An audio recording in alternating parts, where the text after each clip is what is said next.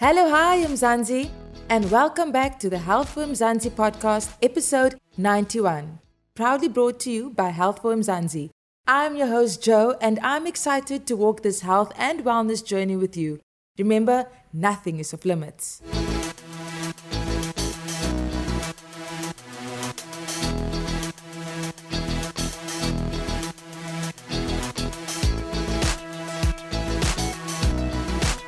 Continuing the discussion of all things motherhood, for episode 91, we are shedding the light on mothers that are in the medical field. We know that being a mother requires so much. Now imagine adding late night shifts and crazy working hours. Not a good mix, if you ask me. So, to tell us more about this, we have Dr. Chanell Marthinussen, who proudly wears the titles Doctor, Entrepreneur, Wife, and Mother. Dr. Marthinussen, how are you doing? Good. I'm just a little bit nasally, but I'm feeling okay. Okay. Thank you for joining us regardless. Um, and I think it's just testament to soldiering on. You're a mother, yeah. but you're working as well, which I think fits perfectly into the conversation yeah. we're going to be having anyway. Dr. Marthinussen, just tell us more about your journey with motherhood and how it started. Some would say I was probably born to be a mother because I was always the designated babysitter at family functions and things. So I've always been a lover of kids and playing with them and things. So I was always ready for being a mom. I was just waiting for my husband to come around when he finally did. And I was on contraceptive at the time and five months into my contraception, which was a five year plan, because we wanted to wait until we were 30 he decided he's ready now, so we should have a baby. So now that was like last year, early in the year. I was waiting, I was ready. And then as soon as I got the IUCD taken out, I was now waiting, you know, to be yes. able to become a mom. And that waiting period, I just want to touch on it because I know that a lot of women go through that where they are so excited to just fall pregnant and they're so stressed about it. And even me being in the medical field, because I knew what was happening in my body. Because I was actually so stressed and I was like checking my body temperature and checking when I'm ovulating and sure. checking my calendar and when I'm getting my period and when I'm ovulate. It was just a mess. So, women going through that, I would say to just, I know that everybody tells you to relax, and I hate it when people tell me to relax about it. It might just need some time for you to actually just take it as it comes and enjoy journey and enjoy the experience of becoming that because I had to get to a point where I just stopped caring and I had to relax. And then I fell pregnant without planning, without checking my temperature, without doing any of those things. I actually fell pregnant then naturally because I was actually relaxed. So becoming a mother then, fast forwarding, my daughter's almost a year old now, and she'll be a year on the 17th of May then I became a mom, and now she is running around and keeping me. Yeah, you're planning a little celebration for next week then? Yes. Yeah, we must. Being the first grandchild on both sides, we had to have a big party.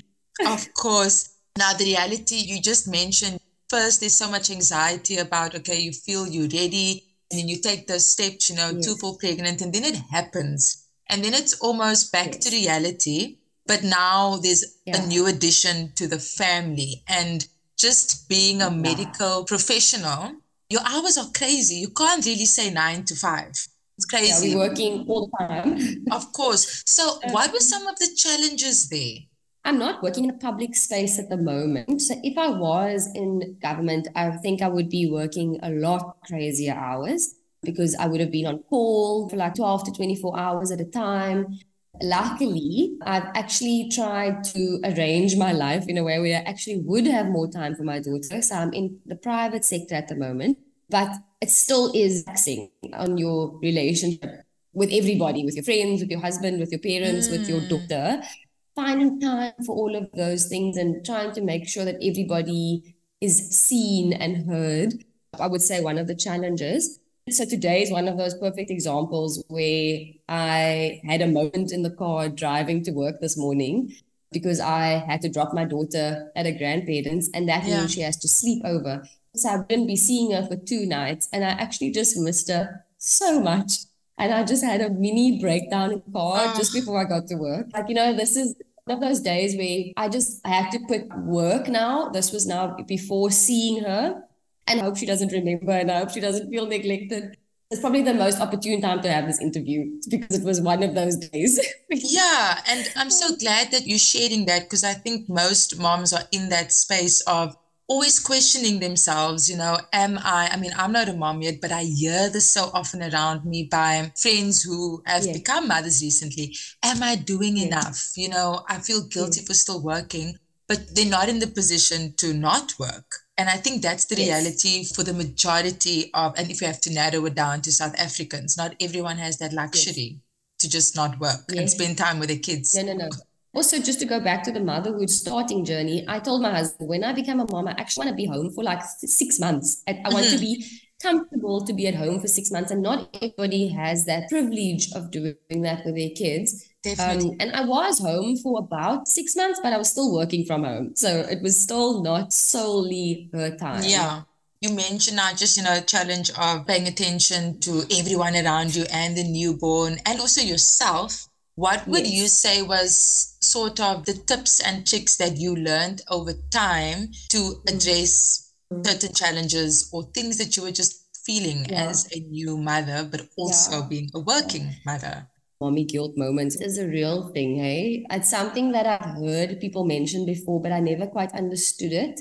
And today was probably one of those mommy guilt moments where I felt, oh, I'm putting my work before my child. Mm-hmm. And but these things have to happen. You have to work and you have to show your children that you can actually do everything. You can be a parent and you can be a wife and you can be a, a successful woman.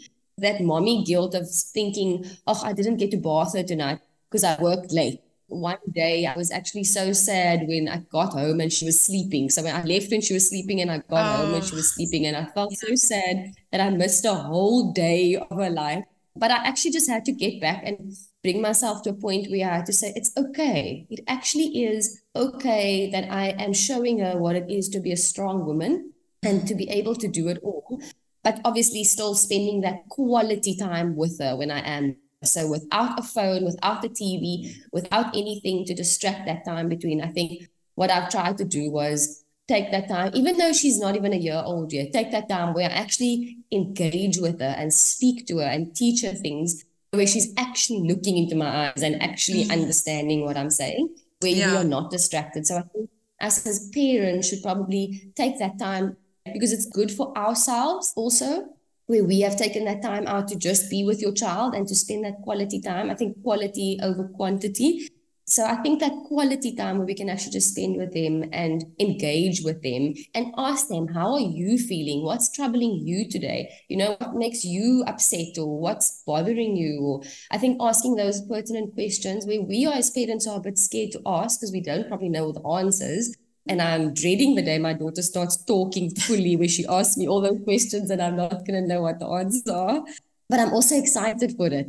So I think just embracing the moment at the time, I think that would be one of my tips that I can give. And then also as a mom or as a dad, even just taking time out for yourself and not feeling guilty. I've booked many spa days and where my husband and I would just go away for a night and actually just sleep and spend time together because you get so lost in the rigmarole of just working and getting busy and doing the things. I've heard people tell me that I make it look so easy, but it's really not. You know, mm. in reality, it's actually not that easy. You know, you roll the punches and yeah. you just take one thing at a time and you just move forward.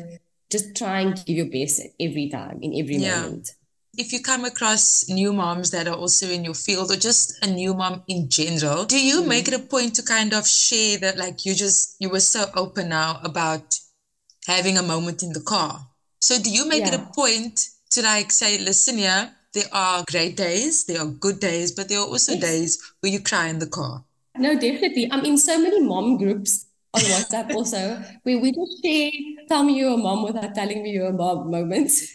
oh, wow. Pictures where like there's like dry breast milk in your bra. I think it's important for us as women to show the good, the bad, and the ugly.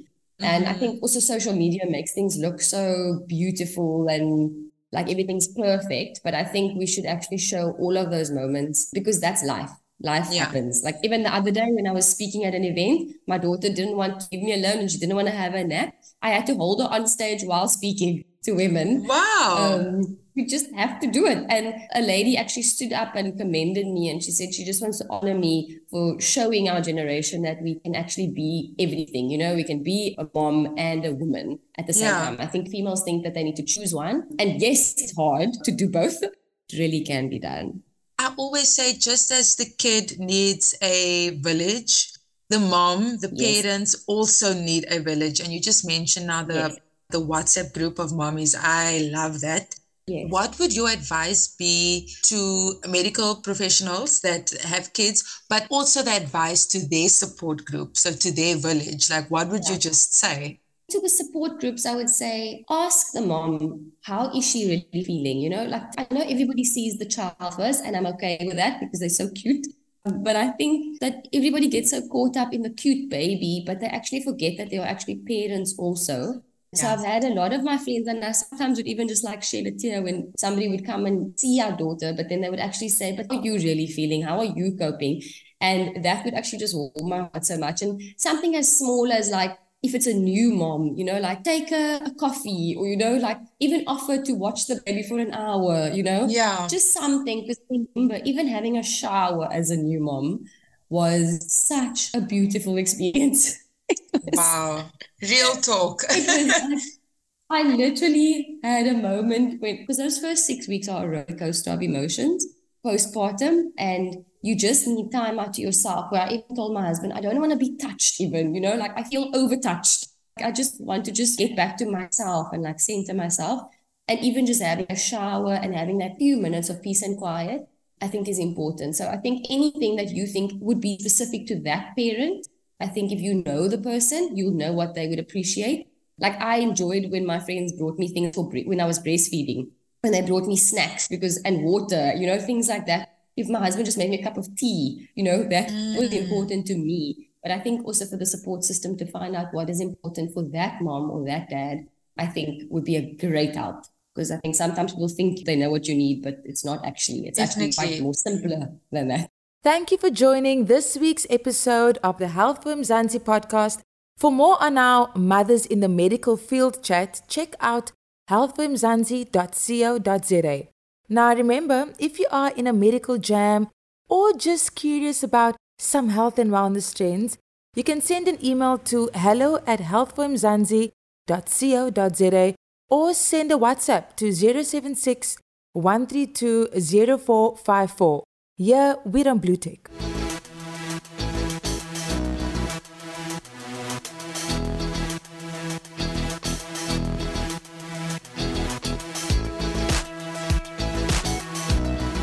So there you have it, gals and guys. I hope you do not forget to give an extra warm hug to every mother you come across that's also in the health sector.